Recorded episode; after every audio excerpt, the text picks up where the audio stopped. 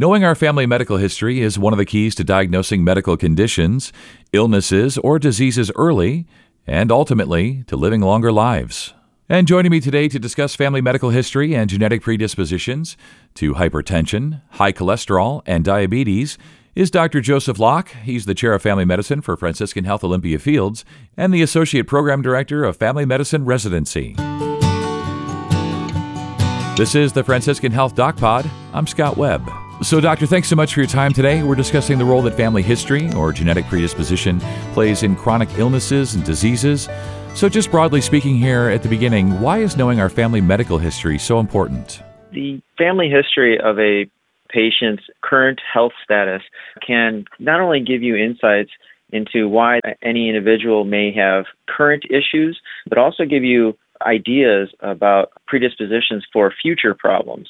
Lots of things sometimes skip generations, are more genetically linked than others, and to know that those are likely uh, going to be risks for you in the future often give you the ability to make changes or become more aggressive about either conservative managements or even medication managements. It really informs our decisions, but what it really does is give patients the opportunity to look at themselves and decide uh, if I am likely going to head to this disease continuum because of my uh, genetic history, then maybe I don't wait until I have that diagnosis. I start, you know, doing things about that now. And oftentimes it, it's something that that has to be said to a patient from a physician in order to really comprehend the implications of your genetic history. I guess I'm wondering, you know, if family members have passed, how do people do that? How do they gather the family history information they need if family members have passed? So it's a great question, and it is one that we deal with quite often because as medicine has evolved, the things that we're able to test for and even treat and recognize now are vastly different from where they were even 20, 30 years ago. And, and I say things to patients often that, oh, your you know father, grandfather died in you know 1992. It, it, it's not a million years ago. And yet, we did not have the access to the same information. Obviously, we can be told what we have and then convey that to someone else personally. But even 30 years ago, you had to pick up a phone or go have a conversation with that family member and tell them what happened. These days, being able to link your genetic history to, say, your children's current medical history is very simple because now it's all electronic. It's all you know passed back and forth. You can access it and get instructions on it. And with the internet and access to information, people are more interested in what they have. 30 years ago, if you told somebody they had type 2 diabetes mellitus, they would have to go to the library or uh, a specialist or read some news articles or go, you know, in, to really learn about it. Now, with the touch of a few buttons on your phone in the waiting room, you can understand more about your disease process than somebody who was diagnosed with that 30 years ago. So the understanding is so much better now.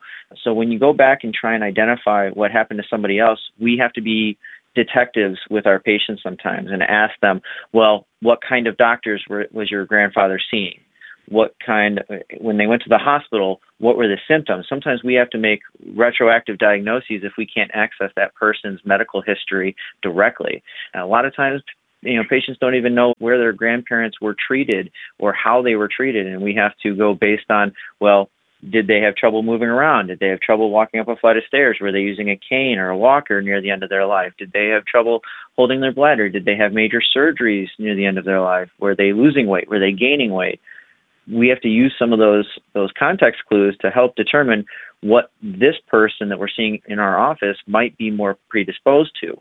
Did your aunt, uncle, grandfather, grandmother have to give themselves injections, or how many pills did they take? Did they take them twice a day, once a day? All sorts of things like that can give us some contextual evidence as to eh, sometimes exactly what medications and dosages we, we are able to uh, draw that out of basic history. And because of that, we're able to apply that information to what we're looking at right in front of us. Yeah, that's such a great way to put that, detectives. And I'm sure that's sort of fun in a way to do that detective work. Do you find that some families have sort of like a, an aunt or somebody who's kind of the keeper of the family, you know, medical history? In some cases, eh, absolutely. In all of our families, we kind of have that cousin or aunt or uncle that stays in touch with everybody. They may be seen as the gossip queen or king of that family, but oftentimes they may have valuable information. I find this often in younger patients in my clinic that oftentimes they are not as self aware about their risks. They have not spoken to their parents or grandparents about their health. And when patients come in, uh, again, younger population, 20s, 30s, 40s, and they don't know what their family history is, I say, well, is there somebody you can talk to? You know, do you have to go to your mom, your dad? Can you tell me about what you do know and who might be best at doing that? So, for instance, I had a patient not too long ago that didn't know what their grandfather died of, but died in his early 60s, which would be very relevant to this patient as they're currently seeing me in their 40s. But his grandmother is still alive. She's 88, but he says she's sharp as a tack. I said, she was with him through all of it. And if you go and talk to her about what happened, it may absolutely give us some uh, insight into why you have, in your early 40s, some borderline high cholesterol and how aggressive we should be. If he died of a massive heart attack in his early 60s with a known history of high cholesterol, we may want to be more aggressive with you because of that. Yeah, and I'm wondering do you recommend sometimes bringing in family members to be tested themselves with respect to certain conditions or diseases, especially as you say, we're dealing in the present here. So if I were to come in, would you recommend bringing my kids in to also perhaps be tested? So, based on uh, how much risk you are truly at and what type of disease processes we're talking about, absolutely. Whether it be with me or with their own physicians, their own family practitioners, I will sometimes ask patients that specifically when they are at high genetic predisposition, both parents are, say, diabetic, and I've just diagnosed this patient with uh, diabetes at, at a very early age, late 30s, early 40s, I'll often ask them, Do you have children? How is your children's health? Have they been tested for diabetes? Uh, are they overweight? Do they have trouble with their diet, exercise, you know, tolerance? What is going on with them? Because this is happening to you at a very early age, maybe it's something we can help protect your children from as well. And it's actually, I've had that go both ways. I've actually had patients that I've unfortunately diagnosed with uh, breast cancer is the one that, that comes to mind most frequently, where I have a, a woman in her 40s or 50s who wants to pay very close attention to her health. So she's going for her mammograms and pap smears, and we end up finding breast cancer. And I ask about is your mom, do you have any aunts, sisters? Do they get themselves checked? If not, you really may want to reach out to them. And if they need a doctor, if they're local to the area, know, let them know. I can help them get screened too. Yeah, this is such a fascinating topic, and I want to get into some specific conditions. So, I want to ask you specifically about hypertension. We'll start there, and the role that family history or genetic predisposition plays in the diagnosis and treatment of hypertension. People have a very mixed opinion publicly about hypertension and how controllable it is with things like diet and exercise. People, because of major campaigns by the American Heart Association in the 90s and 2000s and by different public health entities have become aware of hypertension as being a, a salt based diet disease, overweight, smoking, alcohol. These things play a role. So when people have questions about their own blood pressure, they don't look at their genetic history quite as often. I, unfortunately, or fortunately, I'm able to utilize something that's very personal to me to help explain to patients that yes, diet and exercise plays a role, but statistically, you're far more likely to develop hypertension if you have a family history of it. And I use myself as an example. I find myself multiple times every week telling patients, hey, 10 years ago, I was 70 pounds overweight. I was going through medical school and residency, high stress uh, jobs, positions. I was drinking coffee all day long, but I developed hypertension when I was 28 years of age and I had to be started on medication. I changed everything. I start I, I lost 50 pounds. I, I did better, took better care of myself, found ways to de-stress that were healthier for me. I did all of those things and yet I still have to be on medication. Now, why is that? Well, the reason for that is that both my parents, all four of my grandparents, all had high blood pressure. It was inescapable for me. I was predisposed to it. And even though I was in medical training, I did not put one and one together to say, I should be keeping a better track of my diet. I should be doing more cardiovascular exercise.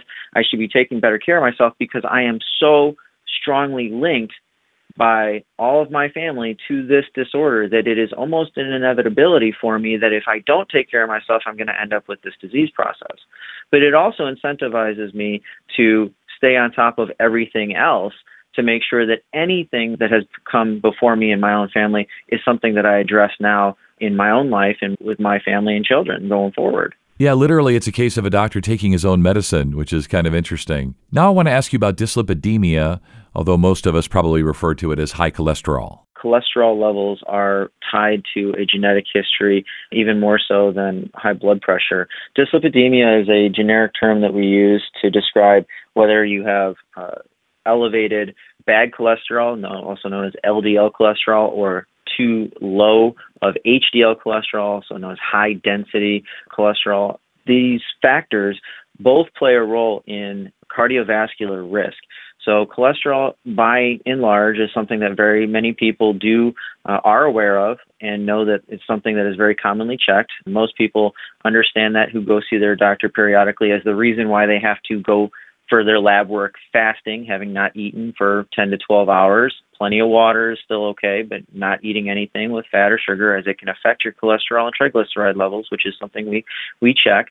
But this is uh, a disorder that I can tell you from personal experience has a very strong genetic link. And while it is able to be affected by things like diet and exercise, it is so much stronger in a hereditary fashion passed down throughout your family to the tune where I have patients that are you know 150 200 pounds overweight. They're pushing 350 400 pounds and they have cholesterol levels better than mine. They have perfect cholesterol and, and it's really quite interesting because I also have patients who are triathletes, marathon runners, who do everything they can to stay healthy and are on no other medication except cholesterol medication. And it's because they have a strong genetic predisposition. Their father died of a heart attack at 54. Their mother has uh, high cholesterol and diabetes. They developed a fatty liver in their 30s because their cholesterol was so high, even through their teenage years. It is so much a genetic based disorder that I tell people, I said, even if you are perfectly strict with everything, diet and exercise wise, and completely optimize your good fat intakes, your cardiovascular exercise and outputs, even if you do all of that, you're really only going to change your cholesterol by about 10 or 15 percent. And if your levels are double where they should be, medication is really one of the only ways that we can do that. Only really one of the only ways that we can control that and keep your risk of cardiovascular disease and cerebrovascular disease down. So it's not something that you know you need to beat yourself up about. Should you do better? Should you try harder? Absolutely, because the goal is always to be on the lowest dose of medications to control these disorders. But you still need to recognize that in some ways, trying to deny your genetic predisposition until gene therapy is perfected and, and made a standard of care, you're going to lose out that battle nine times out of 10. So to work collaboratively with your physicians to try and optimize your, your health from a conservative diet and exercise standpoint, and also with a pharmacological supplementation or nutrition plan to try and combat these disorders, you can absolutely stand and fight against these genetic predispositions. You do not have to give in to them. Let's talk about diabetes uh, lastly here. Is that also something where family history and genetic predisposition is a factor? It very much is. And this is the one where I believe so much more responsibility lies with the patient earlier on in their life because unlike you know hypertension or cholesterol which can take 20 30 40 years of having mild dyslipidemia mild hypertension before you start having uh, really severe systemic side effects of those conditions buildup of plaques in your heart buildup of plaques in your renal arteries your peripheral vasculature and with hypertension having say uh, renal disease where your kidneys start to fail. With diabetes i have again plenty of patients whose family members are diabetic who, because they did not take the risk factors uh, and their genetic predisposition seriously were diagnosed with these with diabetes in their 20s and 30s. And these are concerns when I talk to those patients. They're like, well, my mom was diabetic, but you know she wasn't diagnosed until she was 60. I said, absolutely. But what have you done to avoid becoming diabetic even sooner? Because that genetic predisposition, I won't go into the the deep. I won't do a deep dive on the physiology of how insulin insensitivity starts to occur, but that predisposition for it can be basically egged on. It can be brought forth much faster if you are not paying attention to it. So, for instance, if mom was diagnosed with diabetes in her 50s or 60s and it led to complications of heart disease and cholesterol issues and renal problems in her life, if you as a teenager are completely ignoring that when she was diagnosed and making changes for yourself and continue to eat large quantities of carbohydrates and gain weight and not exercise, not take care of yourself or follow up with your physician, that is an absolute recipe. So you are being given the blueprint, the map on how to avoid becoming that even sooner. But without utilizing that information and then applying it in a way that you are counteracting those factors in your own life that you do have some control over. Again, are you going to probably become diabetic at some point in your life? Yes. But there's a huge difference between becoming a diabetic at 50 or 60 as it is becoming diabetic at 20 or 30. Also, there's a, a huge difference in being diagnosed when you are 30 or 40 pounds overweight versus 80 or 90 pounds overweight you have to try and do the best you can to minimize your risk and looking into your genetic predispositions with a physician can be incredibly enlightening and, like I said, give you that map to uh, avoiding major complications later on down your life. One of the things I say to my patients all the time is I'm here to take care of you as you are right now. But my actual priority is to help improve your health for that five years from now you, that 10 year from now you. Because right now we're dealing with uh, mild or minimally uh, invasive type problems. But if we don't take care of those adequately now, 10 years from now, you may not be here to deal with them. And that's a realistic possibility with some of these disorders. Uh, doctors, we wrap up here. Anything else you want people to know about family history, genetic predispositions for conditions, illnesses, diseases? What else do we need to know? What are the takeaways? I think the ultimate takeaway from identifying what is going on starts in your primary care doctor's office. Every time somebody comes in for the first time, we are asking about family history. We are asking about what is going on behind the genetic scene so that when we are doing our basic physical and doing our basic labs, we can then apply those risks to your current life and give you active, up to date, well researched feedback on how to go about really combating these issues so that they do not become major problems for your health in the future. My goals for my patients are always to try and attain a happy, healthy, long life. If you're not going to be happy and healthy, then the length of your life is really of little consequence. Life is worth living when you add value to those people around you and to your life as a whole. If it brings joy to yourself and others, that can't occur if you are sick all the time. And decisions made now affect who you are in the future. That is a great way to finish a great period at the end of the sentence. And you're so right, you know, that uh, happy, healthy, long life, all good things, uh, things we want for all of us and our family members and for you, doctor. So thank you so much for your time today. You stay well. Thank you very much. Appreciate it. For more information, go to franciscanhealth.org slash conditions and services slash primary care. And we hope you found this podcast to be helpful and informative. This is the Franciscan Health Doc Pod. I'm Scott Webb. Stay well, and we'll talk again next time.